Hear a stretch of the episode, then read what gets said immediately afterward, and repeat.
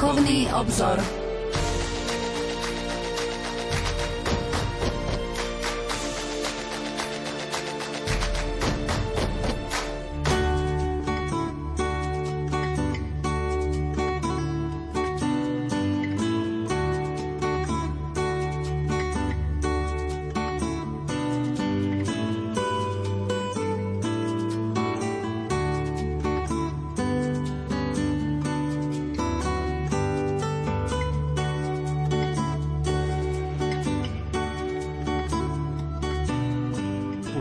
Útorkový večer, milí poslucháči. Vitajte pri počúvaní relácie Duchovný obzor. Pápež František začal katechézi o Svetej Omši 8. novembra roku 2017 týmito slovami. Pre nás, kresťanov, je zásadne dôležité dobre porozumieť hodnote a významu Svetej Omše, aby sme nás vzťah s Bohom žili čoraz plnšie. Nesmieme zabudnúť na veľký počet kresťanov, ktorí na celom svete počas dvoch tisíc ročí dejín odolávali až na smrť, aby bránili Eucharistiu. A koľky ešte aj dnes riskujú život, aby sa mohli zúčastniť na nedelnej svetej omši. V roku 304 počas Diokleciánových prenasledovaní prichytili skupinu kresťanov zo Severnej Afriky, ako slávili svetú omšu v jednom dome a boli zatknutí. Rímsky prokonzul sa ich pri výsluchu opýtal, prečo tak konali, hoci vedeli, že je to absolútne zakázané. Oni odpovedali, bez nedele nemôžeme žiť. Čo znamenalo? Ak nemôžeme sláviť Eucharistiu, nemôžeme žiť. Náš kresťanský život by zahynul. Títo kresťania zo Severnej Afriky boli zabití kvôli sláveniu Eucharistie. Zanechali svedectvo o tom, že kvôli Eucharistii je možné zrieknúť sa pozemského života lebo ona nám dáva väčší život tým, že nás robí účastnými na Kristovom víťazstve nad smrťou. Je to svedectvo, ktoré dolieha na nás všetkých a žiada si odpoveď, čo pre každého z nás znamená zúčastniť sa na obete Svetej Omše a pristúpiť k pánovmu stolu. Dnešnou reláciou pokračujeme v rozprávaní o slávení svätej Omše. Pred letnými prázdninami sme priblížili jej dejiny, teraz by sme chceli postupne priblížiť jej jednotlivé časti. Najprv však niekoľko úvodných slov o svätej Omši ako takej. Dovolte mi, aby som štúdiu Rádia Lumen privítal môjho a vášho hostia, Petra Staroštíka, dekana farnosti Banská Bystrica katedrála. Peťo, dobrý večer. Pokojný a požehnaný večer tebe, Pavol, i všetkým poslucháčom. Som veľmi rád, že si prijal pozvanie do štúdia Rádia Lumen. Štefan tu dnes medzi nami nie je a tak sa trošku vrátim aj k prázdninám. Máme za sebou v letné dni dovoleniek, prázdnin, pokoja a oddychu. Možno s akými pocitmi sme odštartovali aj nový školský rok, ktorý začal práve včera. No práve je to možno práve s tou spomienkou na e, tie vzácne chvíle, ktoré nám prináša ten letný čas. On vo svojej prirodzenosti má taký nádych a taký nový náboj, ktoré nám dáva aj to krásne počasie, slnko, za čo myslím si, že môžeme byť veľmi vďační, aj keď trošku možno, že polnohospodárov to potrápilo, že bola nedostatok vlahy, ale predsa len pre nás všetkých, možno, že to bol práve taká príležitosť byť blízko pri sebe, spolu, vo svojich možno, že rodinách, v domácnostiach, na rozličných nejakých dovolenkách, oddychových pobytoch, prázdninových pobytoch a tak ďalej. Ale takisto myslím si, že to bola taká príležitosť, ktorú sme mohli využiť, e, byť blízko pri Pánu Bohu, lebo ten voľný čas sa aj prináša takúto možnosť e, sa trošku stíšiť, možno vnímať tie Božie dotyky, Božie znaky v prírode a, a v rozličných okolnostiach, udalostiach, ktoré sme mali možnosť cez prázdniny prežiť. Takže v tomto zmysle si myslím, že to bol naozaj taký krásny a požehnaný čas, tak pre mňa, ako myslím si, že aj každý sa o to môže podeliť. Možno aj naši poslucháči navštívili zaujímavé putnické miesta. Včera sme začali sláviť nový školský rok, bolo to aj vo vysielaní Rádia Lumen, kde katolické gymnázium Štefana Mojzesa malo svetú omšu, ktorú celebroval otec biskup Monsignor Marian Chovanec. Ja som zastupoval v nedelu v Nemciach svetú omšu a pán dekan v oznamoch mal napísané, že pozbudzuje žia žiakov aj počas školského roka k takému duchovnému prežívaniu a prijatiu sviatosti aj svetej spovede. Tak čo poradiť aj žiakom a študentom, ktorí nás možno dnes večer počúvajú, že ako prežiť aj tento školský rok po tej duchovnej stránke? Tak e, ja si myslím, že práve e, to také znovu naštartovanie za tými všetkými svojimi povinnosťami, ktoré aj žiaci, študenti majú a takisto vlastne všetci pracujúci. Každý máme nejaký ten svoj stereotyp, v ktorom e, sme takom tej všednosti, každodennosti a istým spôsobom aj v plnom nasadení, tak e, nezabudnúť na, naozaj do toho programu si zakomponovať všetky tie dôležité prvky, ktoré obsahuje náš duchovný život a veľmi potrebné a preto to si aj ja tak prizvukujem a pripomínam svojim študentom, žiakom, aby nezabudli aj na pravidelnú e, svetú spoveď. Nie len na začiatku školského roka, ale počas naozaj e, celého roka. A možno, že tá pravidelná každomesačná svetá spoveď je, je dobrá pre taký náš osobný duchovný rast.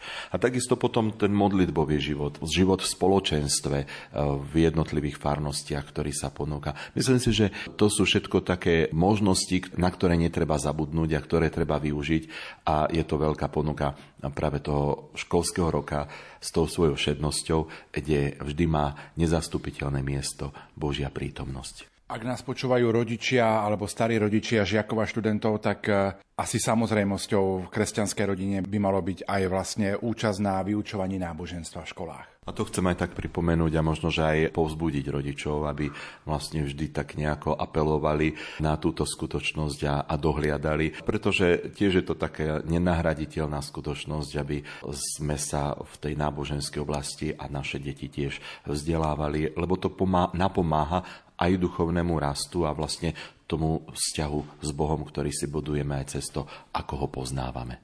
Peťo, zvykli sme prvú pieseň venovať. Koho by sme chceli dnes večer pozdraviť? Tak na prvom mieste by som chcel pozdraviť nášho e, kolegu a nášho takého rozhlasového súputníka v tejto relácii, nášho brata Štefana, ktorého týmto spôsobom nielen pozdravujeme, ale pripájame aj e, svoju modlitbu za neho, aby, aby mu Pán Boh vo všetkom pomáhal a sprevádzal svojou milosťou. A takisto ako sme to teraz vlastne spomínali, že sme na začiatku nového školského roka a tak táto pieseň nech možno, že poputuje aj všetkým žiakom, študentom, učiteľom, vychovateľom, ale myslím si, že aj rodičom a starým rodičom.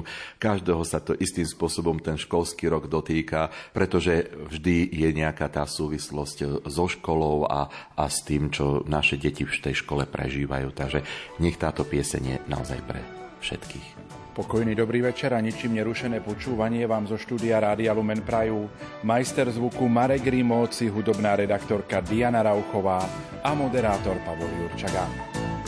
Malý žiačik ide do školy,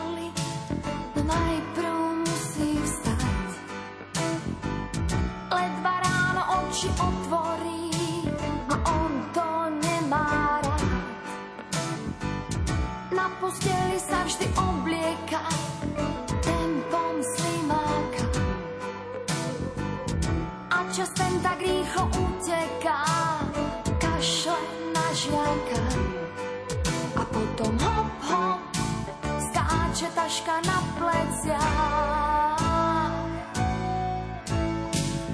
Malé dievča ide do školy, no jej sa chce tak spať. Premýšľa, či oči otvoriť, no kto by to si blúdi sem a tam, sem a tam a sem. Chystajú sa dlho dievčatá, sama to je ťažké, viem. A potom hop, hop, skáče taška na pleciach.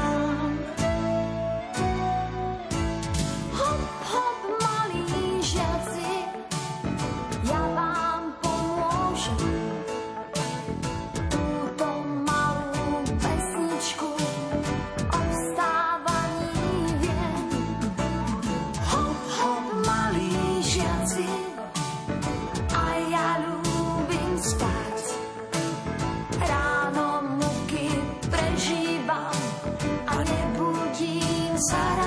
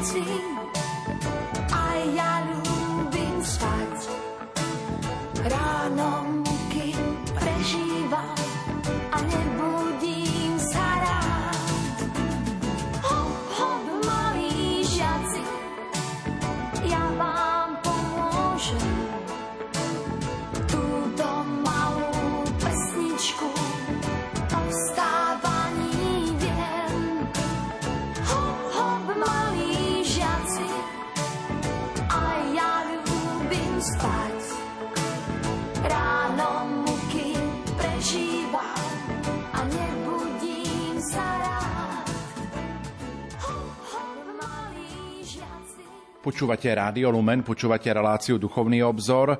Úvod do slávenia Svetej Omše, to je naša dnešná téma. Naším hostom je liturgista Peter Staroštík, dekan farár farnosti Banská Bystrica katedrála. Slávenie Svetej Omše bytostne súvisí s jednou zo sviatostí cirkvi, ktorú nazývame Eucharistia alebo Sviatosť oltárna. Jeden z titulov hovorí o tom, že toto je najsvetejšia sviatosť.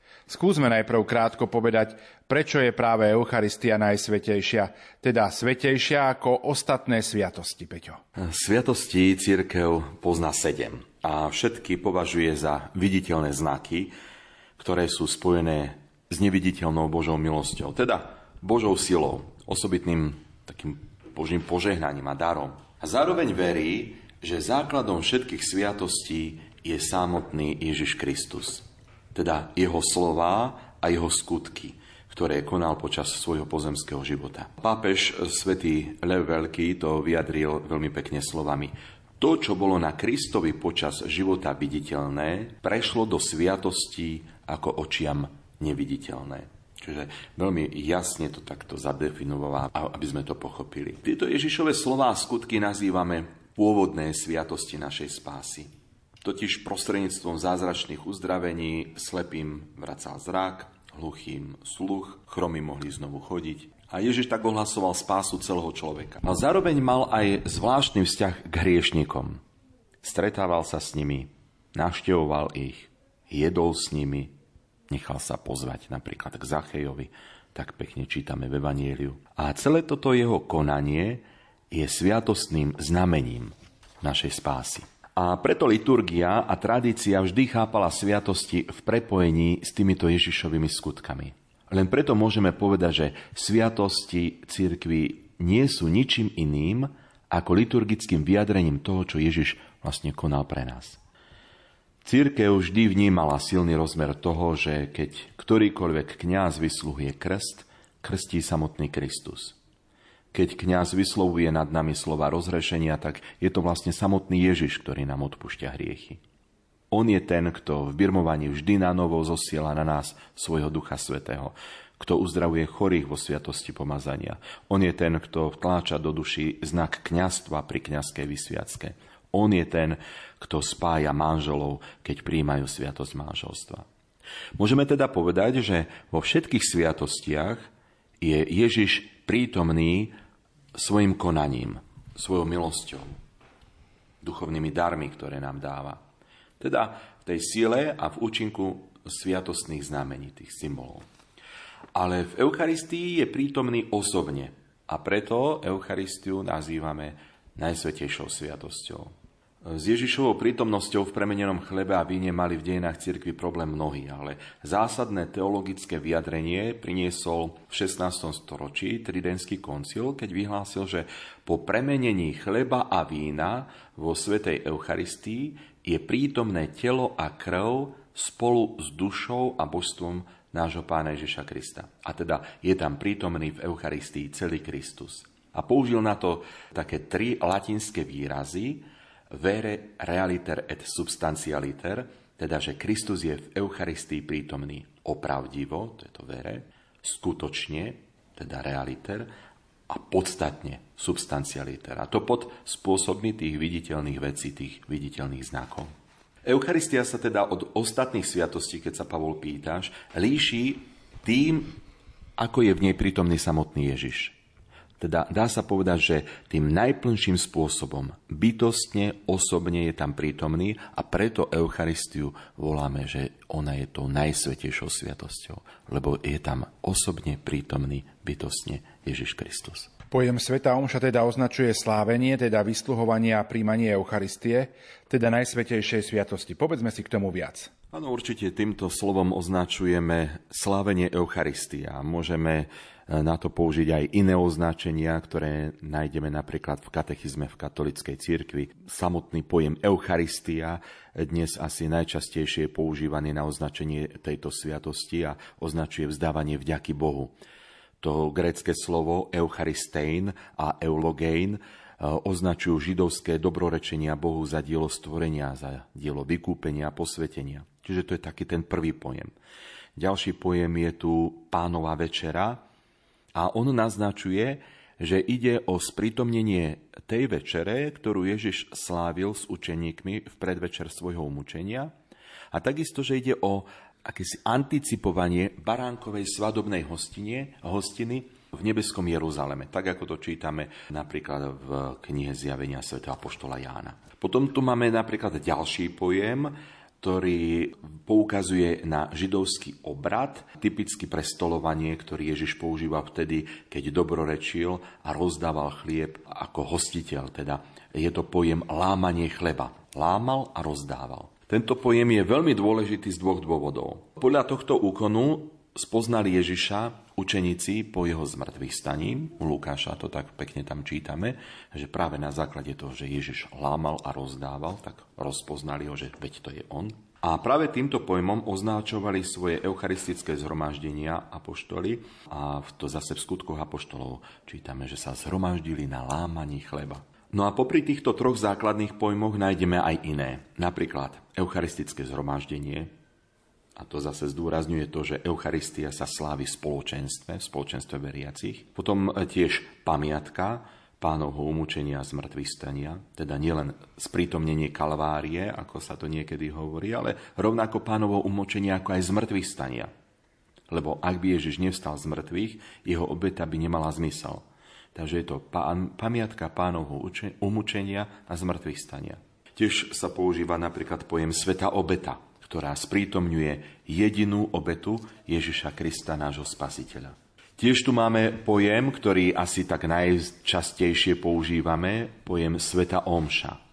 A u nás katolíkov západného obradu sa naozaj takto najčastejšie používa tento pojem na Eucharistiu a vyjadruje to, že ide o liturgiu slávenia Eucharistie, ktorá sa končí rozposlaním veriacich, tzv. misio chodte. To tak zaznieva e, pri rozposlaní po požehnaní. Čo sa týka e, vysluhovania a príjmania, Eucharistia má opäť jednu zvláštnosť. Pri ostatných sviatostiach je okamih vyslúženia sviatosti a okamih ich prijatia jeden a ten istý. Teda v okamihu, keď vysluhovateľ, najčastejšie je to kniaz, ale teda aj biskup, vysluhuje napríklad krst alebo svetú spoveď, pomázanie chorých, alebo biskup birmuje, alebo vysluhuje posvetnú vysviacku, tak príjimateľ tieto sviatosti príjima v tom okamihu. Teda ide o jeden a ten istý moment. Jeden vysluhuje a druhý príjima túto sviatosť. Sviatosti sú súčasne v tej istej chvíli niekým vyslúžené a niekým iným prijaté. A tento okamih je súčasťou ich slávenia. Avšak pri Eucharistii rozlišujeme jej vyslúženie a prijatie. Slavenie Eucharistie nazývame Sveta Omša, jej vyslúženie najčastejšie označujeme pojmom premenenie, ktoré sa odohráva počas Svetej Omše, a jej prijatie zase nazývame veľmi jednoducho Sveté príjmanie. Samozrejme, ideálom je, aby Eucharistia bola pri slávení nielen vyslúžená, ale aj prijatá. No keďže premenené podoby chleba a vína ostávajú Eucharistiou aj po ich slávení, teda po skončení Sv. Omše, uchovávame ich, a to naozaj aj z praktických dôvodov, len chlieb, eucharistický chlieb, uchováva sa to v bohostánku a je možné z tohto chleba, z Eucharistie, rozdávať a príjmať aj mimo slávenia Eucharistie. Napríklad, keď prinášame Eucharistiu chorému do jeho domova, kedykoľvek o to požiadajú chorí, zvlášť na prvý piatok. Alebo keď je nejaký liturgický obrad, napríklad vysluhovanie sviatosti manželstva, alebo nejaká iná bohoslužba slova, ktorá je spojená so svetým príjmaním, ale nie, nie je súčasťou celej svetej omše. My si v tejto chvíli opäť trochu zahráme a po pesničke budeme v našom rozprávaní pokračovať.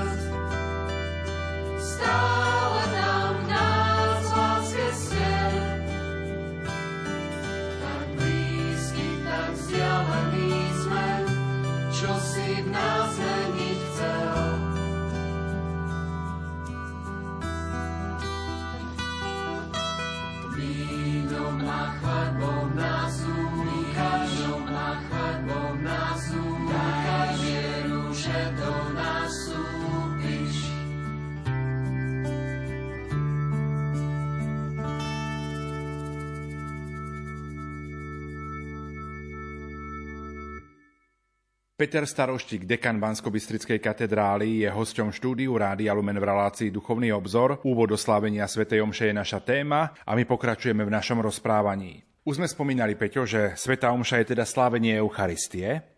Ale skúsme to tak trošku rozviesť, ako to máme správne chápať. Pápež František, ktorého slova z úvodnej katechézy si aj citoval ty Pavol na začiatku relácie, tak e, ono v tretej katechéze o Svetej Omši upriamil našu pozornosť práve na to, že Sveta Omša je pamiatka Kristovho veľkonočného tajomstva. Ja to trošku cít, skúsim zacitovať. Povedal, aby sme pochopili hodnotu Svetej Omše, musíme predovšetkým chápať biblický význam pamiatky. Táto nie je len spomienkou na minulé udalosti, ale je ich sprítomnením a aktualizovaním. Práve takto chápe Izrael svoje vyslobodenie z Egypta. Vždy, keď sa slávi Veľká noc, udalosti exodu sa sprítomňujú v pamäti veriacich, aby podľa nich stvárňovali svoj život. Ježiš Kristus svojim utrpením, smrťou, zmrtvých staním a na nebo vstúpením doviedol paschu k naplneniu. A Sveta Omša je pamiatkou tej jeho paschy, jeho exodu, ktorý uskutočnil pre nás, aby nám dal výjsť z otroctva a voviedol nás do zasľúbenej zeme väčšného života. Nie je iba spomienkou, nie je niečím viac, je sprítomnením toho, čo sa stalo pred 20 storočiami. A svätý Otec pokračoval ďalej potom nádhernými slovami. Každé eucharistické slávenie je lúčom toho nezapadajúceho slnka, ktorým je zmrtvý starý Ježiš. Zúčastniť sa na Svetej Omši, osobitne na nedelnej, znamená vstúpiť do víťazstva z mŕtvych stalého. Byť ožiarený jeho svetlom, ohriaty jeho teplom. Prostredníctvom eucharistického slávenia nás Duch Svetý robí účastnými na Božom živote, ktorý je schopný premeniť celú našu smrteľnú existenciu. A pri jeho prechode zo smrti do života, z času do väčšnosti, Pán Ježiš pri konaní paschy berie zo sebou aj nás. Pri Svetej Omši sa uskutočňuje pascha. Pri Svetej Omši sme s Ježišom, ktorý zomrel a vstal z mŕtvych a on nás posúva vpred k väčšnému životu. V Omši sa spájame s ním. Ba ešte viac, Kristus žije v nás a my žijeme v ňom. S Kristom som pribitý na kríž, hovorí svätý Pavol. Už nežijem ja, ale vo mne žije Kristus ale život, ktorý teraz žijem v tele, žijem vo viere v Božieho Syna, ktorý ma miluje a vydal seba samého za mňa. Takto zmyšľal Pavol. A toto sú slova svetovca Františka, ktoré povedal vo svojej katechéze o Svetej Omši. Áno, sú naozaj veľmi krásne, ale chceme sa posunúť k samotnému sláveniu Svetej Omše. Z čoho vychádza taký základný rámec, štruktúra? Tak ako sme to už teda povedali, že Svetovom šou spritomňujeme Kristovú poslednú večeru, teda večeru, ktorú slávil so svojimi učeníkmi, vtedy, keď sa mali odohrať teda ten predvečer veľkonočných udalostí v Hornej Sieni vo večeradle v Jeruzaleme. A odborníci trochu e, sa trošku rozchádzajú v tom, e, či išlo o slávenie veľkonočnej večere, ktorá bola v tej židovskej kultúre mimoriadne silným obradom, ktorý mal presnú štruktúru, a nazýva sa Pesach. A to by vlastne potvrdzovali aj synoptické evanielia, to sú teda tie Matúš, Marek a Lukáš. Alebo či išlo o jednoduchšiu formu stolovania, ktorá sa používala najmä v piatkový večer, teda večer pred uh, šabatom, čo by skôr potvrdzoval zase Jánov text. Obe formy uh, mali spoločné to, že otec rodiny vzal chlieb, lámal ho počas modlitby vzdávania vďaky, teda počas tej modlitby beraka, a rozdával ich prítomným. A takto všetci prítomní vytvorili jedno spoločenstvo. Rovnako obe tieto večere mali spoločné to, že pán domu na konci e, ešte raz naplnil kalich vínom a tam vlastne išlo o kalich požehnania. On ho pozdvihol a pomodlil sa ďakovnú modlitbu. A v nej sa neďakovalo len za pokrm a nápoj, ale za všetko veľké a podivuhodné, čo Boh preukázal svojmu ľudu. No a práve tu môžeme vidieť korenie našej kresťanskej eucharistickej modlitby, ktorá je vlastne takýmto vzdávaním vďaky za to, čo Boh koná. Podľa väčšiny exegétov Ježiš spojil isté prvky oboch obradov. Podľa správ Sv. Pavla v Evanílii vieme, že Ježiš vzal chlieb, rozlámal ho, predniesol slova premenenia, teda povedal o ňom, že tento chlieb je jeho telom a dal ho učeníkom. A takisto po jedle vzal kalich, predniesol slova premenenia, teda povedal, že je to kalich jeho krvi a dal ho znovu apoštolom. A tá poznámka po jedle, ktorú uvádza apoštol Pavol v prvom liste Korintianom, a takisto aj Lukáš vo svojom evaníliu určite nie je zbytočná a ukazuje, že aspoň v tých pavlovských obciach sa Eucharistia slávila v spojení s hostinou, a že profánne jedlo oddeľovalo prijatie sviatostných spôsobov.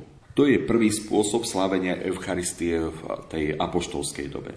Druhý spôsob slávenia Eucharistie v apoštolskej dobe zase naznačujú Matúš a Marek vo svojich správach o pánovej večeri. A títo poznámku po jedle vynechávajú, možno preto, že v dobe, keď to písali, už v ich prostredí oba tieto sviatostné úkony neboli prerušené jedlom a tá hostina, teda to spoločné agapé, ktoré slávili, konsekráciu predchádzala alebo potom nasledovala po nej. O týchto veciach sme vlastne podrobnejšie hovorili aj v našej relácii v januári alebo februári tohto roka. A teraz len spomeňme, že koncom už prvého storočia, zrejme pod vplyvom snah o zduchovnenie kultu, Eucharistia stratila ráz hostiny a stala sa vlastne tým zhromaždením, tak ako, ako sme o tom hovorili. My si opäť v tejto chvíli trošku zahráme a po pesničke budeme v našom rozprávaní pokračovať.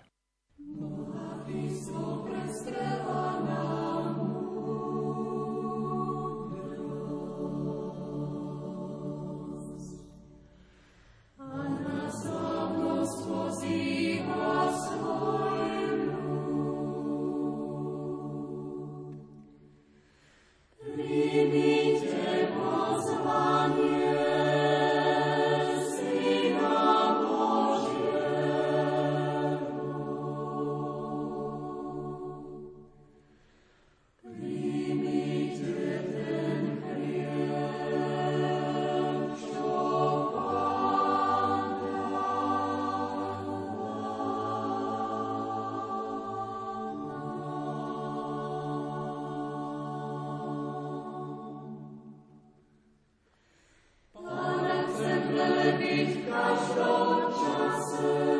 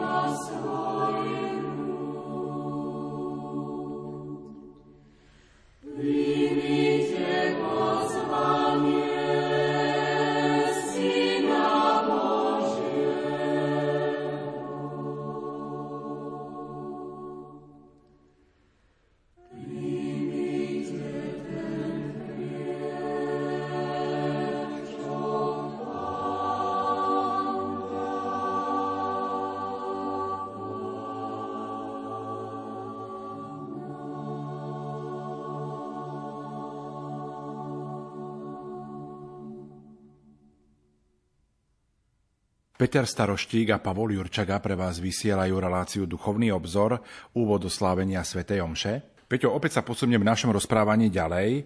Môžeme napriek tomu všetkému povedať, čo sme pred pesničkou počuli, že naša dnešná Sveta Omša kopíruje štruktúru židovskej večere? Asi by nebolo správne hovoriť o štruktúre, povedzme radšej, že preberá niektoré jej prvky. Každopádne, už z toho dejného pohľadu na slavenie Sv. Omše e, z poapoštolskej a tej starokresťanskej doby sme mohli vidieť, že sa veľmi skoro formujú dve dôležité časti eucharistickej liturgie a to je liturgia slova a liturgia Eucharistie. A o tom nám svedčí aj prvá apológia svätého Justína. On píše takto. V deň nazývaný dňom slnka všetci, či už bývajú v mestách alebo na vidieku, schádzajú sa na to isté miesto a čítajú sa pamäti apoštolov alebo spisy prorokov, pokiaľ čas dovolí. A keď lektor skončí, ujíma sa slova predstavený. Napomína a povzbudzuje do nasledovania takých skvelých vecí – potom všetci naraz vstaneme a modlíme sa. Ako sme už povedali, po modlitbe sa prinesie chlieb, víno a voda. Predstavený sa s veľkou vrúcnosťou modlí a vzdáva vďaky a ľud zvolá Amen. Potom sa rozdávajú dary, nad ktorými sa vzdávali vďaky a všetci prítomní prijímajú. Neprítomným sa posielajú po diakonoch. Takže to máme krásny starobilý spis, ktorý nám opisuje to ráno kresťanské slávenie. Samotnému prineseniu darov a slaveniu Eucharistie teda predchádza čítanie Božieho slova a jeho výklad, teda my to dnes voláme homília. V súlade s týmto sa formuje aj priestor, v ktorom sa liturgia odohráva, teda ten liturgický priestor, ktorý má pri slávení Eucharistie dve dôležité ohniska. A tým je ambona, ako stôl Božieho slova a oltár, ako stôl alebo teda miesto obety, stôl Božího chleba. Liturgii slova predchádzajú úvodné obrady a zase po príjmaní Eucharistie liturgiu uzatvoria záverečné obrady. A o tom všetkom vlastne budeme rozprávať spoločne aj so Štefanom v tých ďalších reláciách. Áno, ale preto teraz ešte odpovedzme na otázku, aký význam má slávenie Svetej Omše v živote kresťana. Prečo církev zdôrazňuje aj povinnosť byť na Svetej Omši aspoň v nedelu a prikázané sviatky? Tak odpoveď v podstate vyplýva z toho, čo sme už doteraz o Svetej Omši povedali. Že je najdokonalejším stretnutím sa s Ježišom Kristom, našim pánom, a je zároveň aj naplnením jeho príkazu, keď povedal, toto robte na moju pamiatku tak e, možno, že by bolo znovu dobre sa vrátiť aj k textu slova, ktoré povedal svätý otec František vo svojej katechéze a veľmi pekne vlastne nám tie naznačuje a vysvetľuje, keď hovorí Nedelné slávenie Eucharistie je stredobodom života cirkvy. My, kresťania, chodíme v nedeľu na Svetú Omšu, aby sme stretli z mŕtvych stáleho pána. Alebo lepšie, aby sme mu dovolili, aby sa s nami stretol aby sme počúvali jeho slovo, sietili sa pri jeho stole a tak sa stali církvou, čiže jeho tajomným telom, žijúcim vo svete. Toto už od začiatku chápali Ježišovi učeníci, ktorí slávili eucharistické stretnutie s pánom v ten deň týždňa, ktorý Židia nazývali prvým v týždni a Rimania dňom slnka, lebo v ten deň Ježiš vstal z mŕtvych a zjavil sa učeníkom, hovoriac s nimi, jediac s nimi, darujúc im Ducha Svetého. Aj veľké zoslanie Ducha Svetého na Turíce nastalo v nedeľu, 50. deň po Ježišovom zmrtvých staní. Z týchto dôvodov je pre nás nedeľa svetým dňom, posveteným eucharistickým slávením, živou prítomnosťou pána medzi nami a pre nás. Je to teda svetá omša, ktorá robí nedeľu kresťanskou. Kresťanská nedeľa sa točí okolo svetej omše. Aká je to pre kresťana nedeľa, ak v nej chýba stretnutie s pánom? Bez Krista sme odsúdení na ovládnutie únavou každodennosti, s jej starosťami a strachom o zajtrajšok. Nedelné stretnutie s pánom nám dodáva silu prežívať prítomnú chvíľu každého dňa s dôverou a odvahou, ako aj kráčať vpred s nádejou. To je to, prečo my, kresťania, ideme na stretnutie s pánom v nedeľu pri eucharistickom slávení. Eucharistické spojenie vo svetom príjmaní s Ježišom, skrieseným a žijúcim na veky, anticipuje tú nedelu bez konca, keď už viac nebude námahy, ani bolesti, ani smútku či slz, ale len radosť z plného a väčšného žitia s pánom. Aj o tomto blaženom odpočinku nám hovorí nedelná Sveta Omša, keď nás učí zveriť sa v priebehu týždňa do rúk Otca, ktorý je na nebesiach. Toľko hovorí svätý Otec v tej svojej katechéze. A pokojne môžeme dodať, že vlastne je to naozaj samotný Ježiš, ktorý nás pozýva, aby sme Svetú Omšu slávili. Ona je jeho darom, ktorý nám dáva a v ktorom nám dáva seba samého. A ja to tak aj zvyknem povedať, že nejdeme na Svetú Omšu preto, aby sme my obšťastnili Boha. A častokrát vlastne nesieme si so sebou to, čo sme prežili možno aj v tom uplynulom týždni. Ale uvedomiť si možno, že práve tú skutočnosť, že idem na Svetú Omšu, na to stretnutie s pánom, že mu dovolujem, aby on sa tam za mňa obetoval, aby on sa mi tam dal, aby sa mi dal pokrme slova a v pokrme chleba a vína. Aby on sa tam za mňa modlil. Že Sveta Omša je takým privilegovaným priestorom, v ktorom sa Kristus za mňa, za moju rodinu modlí. Teda je ona to najdokonalejšou formou modlitby. Eucharistické slávenie je najdokonalejšou formou našej modlitby. Nedelná omša by mala byť teda vrcholom týždňa. Tak keď prídeme aj v týždni na Svetu omšu, tak tá denná Sveta omša by mala byť zase vrcholom dňa, od ktorého sa všetko odvíja. Pri nej sa spájame s Bohom, v spoločenstve celej cirkvi. A to aj s tou oslávenou cirkvou, ktorá je v nebi, ako to aj potvrdzujú mnohí svedci. Jedna Sveta omša ťa oddá a približí pánovi viac ako všetko pokánie svetých, úsilie apoštolov, utrpenie mučeníkov a dokonca aj horiaca láska Najsvetejšej Matky, tak povedal svätý Alfons Maria Liguri. A zase svätý Jan Maria Vianej dosvedčil, že všetky dobré skutky, ktoré by ste zhromaždili, sa nevyrovnajú jednej svetej omši, pretože to sú ľudské diela. A sveta omša je Božou prácou. A tak teda možno uvedomiť si tú hodnotu tejto modlitby, tejto najúžasnejšej, najdokonalejšej formy modlitby, pri ktorej dá sa povedať, že sa modlí za nás Kristus, On sa nám tam dáva, že to je ten najvzácnejší poklad, ktorý sa nám ponúka ako vrchol celého nášho kresťanského života. Peťo, o čom budeme rozprávať o mesiac, ak Pán Boh dá, dožijeme a budeme zdraví.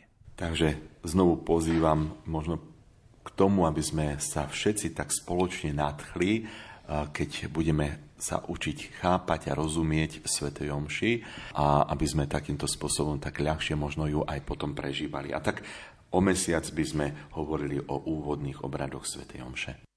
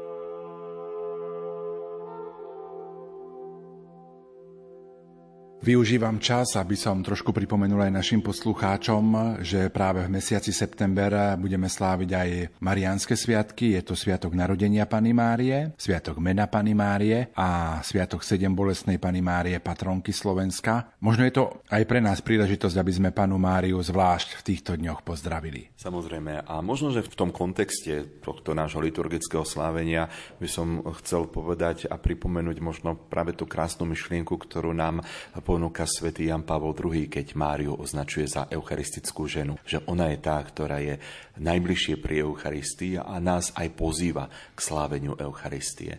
Ona je tá, ktorá stála pri Ježišovom kríži, tak ju vzývame ako sedem bolestnú a vidíme ju s Ježišom v náručí. A ona je aj tá, ktorá vlastne pri tej kalvárskej obeti, ktorá sa sprítomňuje pri Svetej Omši, je tam prítomná.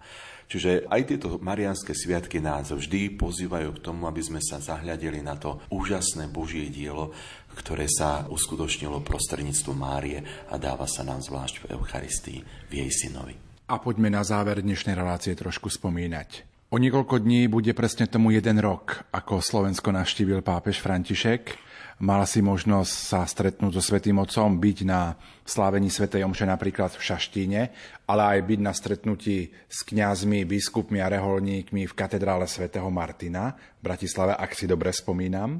Peťo, ako so stupom roka vnímaš túto historickú chvíľu, môžeme povedať, pre Slovensko, ale aj pre katolickú církev. Tak vnímam to ako naozaj veľký a zároveň nezaslúžený dar, keď si uvedomíme, že Svetý Otec si vybral práve naše malé Slovensko, aby nás navštívil, aby nás povzbudil vo viere ale zároveň e, si myslím, že je to pre nás e, táto spomienka takou príležitosťou vrátiť sa k tomu posolstvu, ktoré nám na jednotlivých miestach zanechal Svetý Otec a ktoré pozbudil nielen nás, ale myslím si, že aj celú církev vo svete. A možno práve tie slova, ktoré hovoril o soli a chlebe, o kráčaní e, Márinom, putovaní a nie je to aj pre nás povzbudením e, vlastne možno, že naozaj v tých myšlienkach pri tejto príležitosti výročia návštevy svätého Otca sa vrátiť a znovu si tak oživiť tieto myšlienky e, do nášho každodenného kresťanského života. A možno je to aj pozvanie k tomu, aby sme sa za svätého Otca zvlášť v týchto dňoch modlili.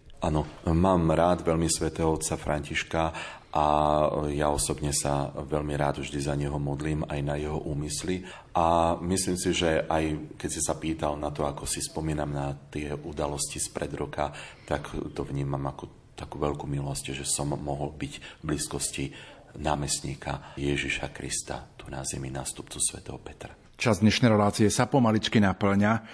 Čo by sme na záver popriali našim poslucháčom, ktorí nás dnes večer počúvali? September sa nezvykne nazývať Marianským mesiacom, ale predsa máme tam tri Marianské sviatky a ja chcem popriať, aby sme tento mesiac tiež prežili spolu s panom Máriou. Mnohí budú potovať na rozličné marianské putnícke miesta. Tak chcem im popriať, aby tam našli pokoj a radosť pri Božej Matke a zároveň sa povzbudili v takej dôvere a nádeji, že všetko, čo vkladáme do Božích rúk a usilujeme sa plniť tak ako Mária, ako Božiu vôľu, že všetko to Pán odmení svojou milosťou a požehnaním. Peter Staroštík, dekan bansko katedrály, bol hosťom štúdiu Rádia Lumen v relácii Duchovný obzor. Peťu, ďakujem veľmi pekne za to, že si prišiel a prajem ti ešte požehnaný večer. Ja takisto ďakujem, srdečne pozdravujem ešte raz Štefana, aj všetkých poslucháčov Rádia Lumen a prajem pokojný požehnaný večer. Nuža za pozornosť vám tejto chvíli ďakujú majster zvuku Marek Rimóci, hudobná redaktorka Diana Rauchová a moderátor Pavol Jurčaga. Do počutia.